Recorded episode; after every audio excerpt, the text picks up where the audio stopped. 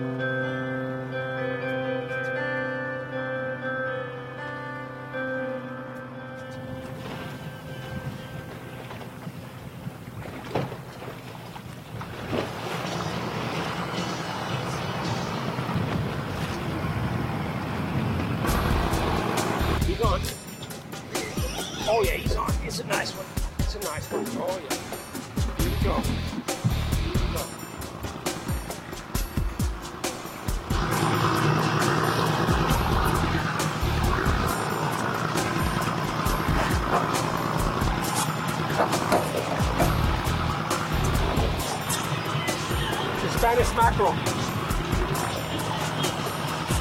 Yeah, Spanish mackerel, brother. I'm definitely gonna gas this one.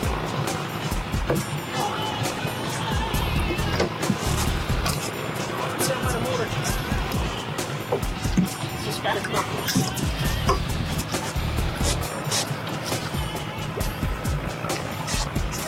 Oh yeah, man. Beautiful Spanish, bro.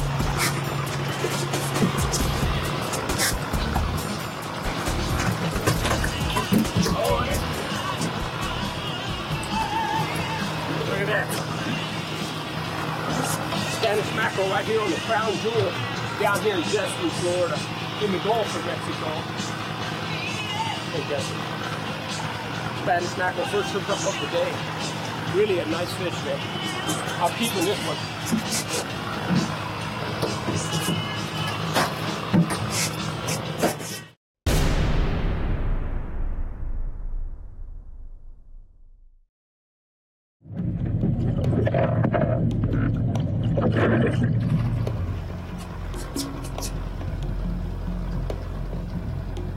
With something a little bit bigger. See if we can get something a little bit bigger. It's a pretty good size of blue runner. So we'll see soon see what's out there. But there ain't gonna be anything small hitting that man.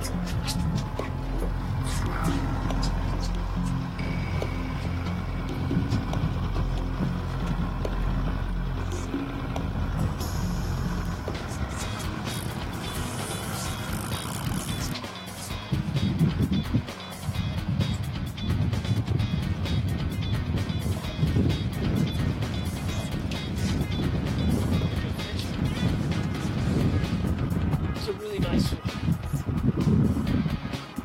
Woohoo! Yeah! Come on, come on, come on. Stand down.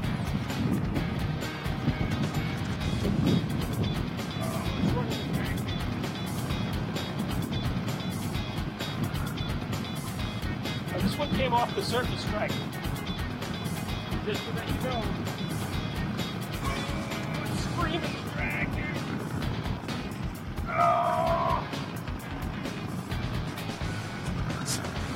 Got another one on. Getting the bite on the second line.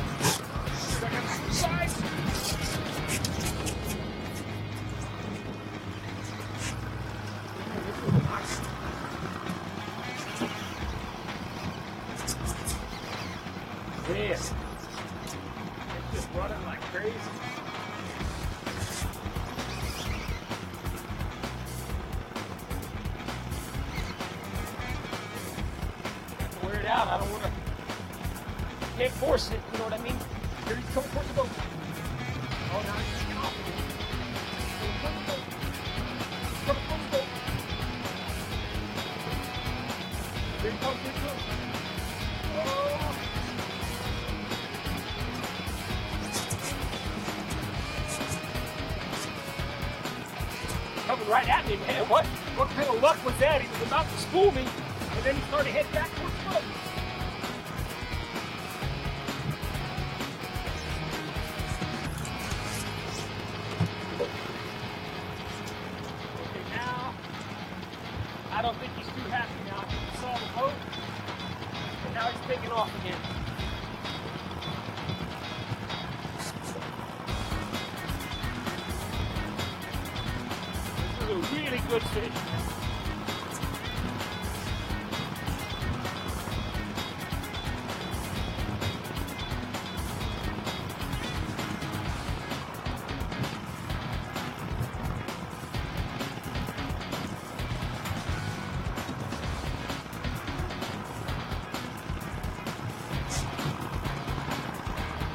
Going back over, going back over the tree.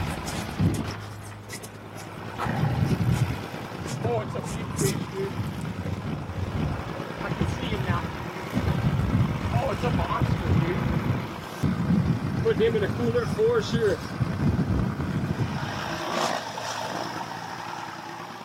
So I couldn't wait to get out to my favorite wreck.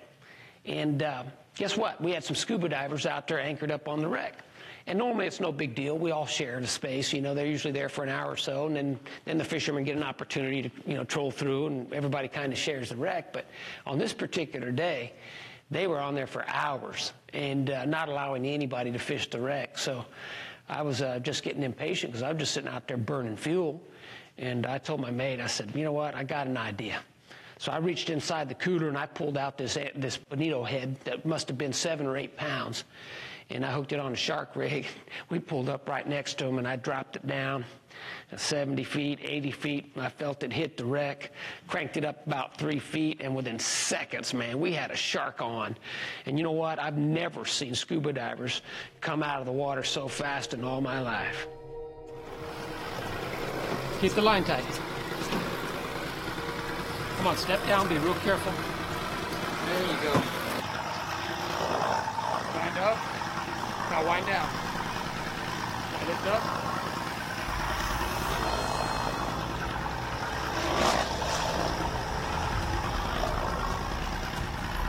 Something really big, buddy. That's it, take your time. I think you got a big shark, brother.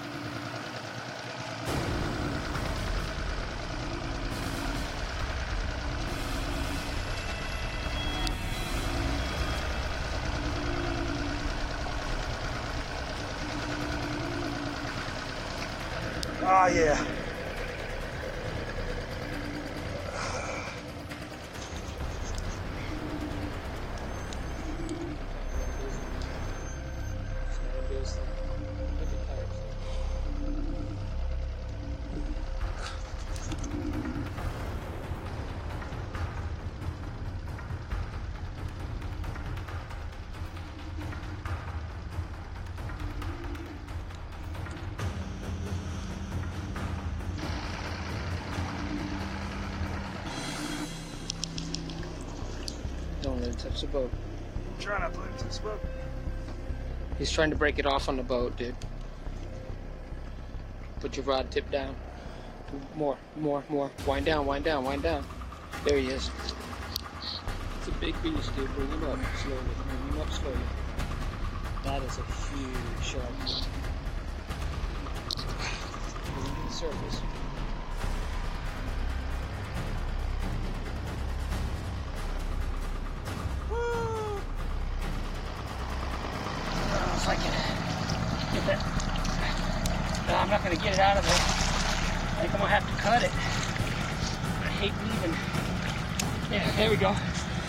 There we go. Now he's gone back to the deep. Back to the deep where he belongs. That's the king of the ocean right there.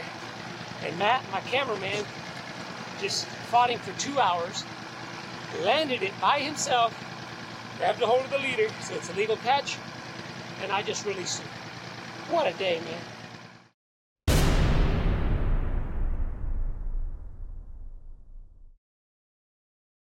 Okay, so it's time to prepare uh, today's catch. So what we have here is a little bit of amberjack fillets, okay, to go along over the top of some bow tie pasta. Now, before we can get started on the fish or the pasta, we got to do the sauce. And since we're making it from scratch, we're going to have to start with it first because it's going to take the longest to cook, okay? Then we'll move on to the uh, pasta and then we'll move on to the fish last. Lay the fish over the top of the pasta and uh, garnish it a little bit and we'll be ready to eat some dinner, okay? So what we're going to do first is just take a couple of really nice big tomatoes and we're going to cut them up and we're going to simmer them down. It's going to take a little while to cook all these down. But we're going to do all fresh ingredients.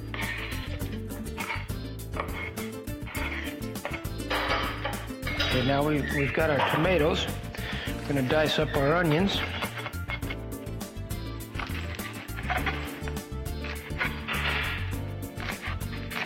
And the same thing with the onions.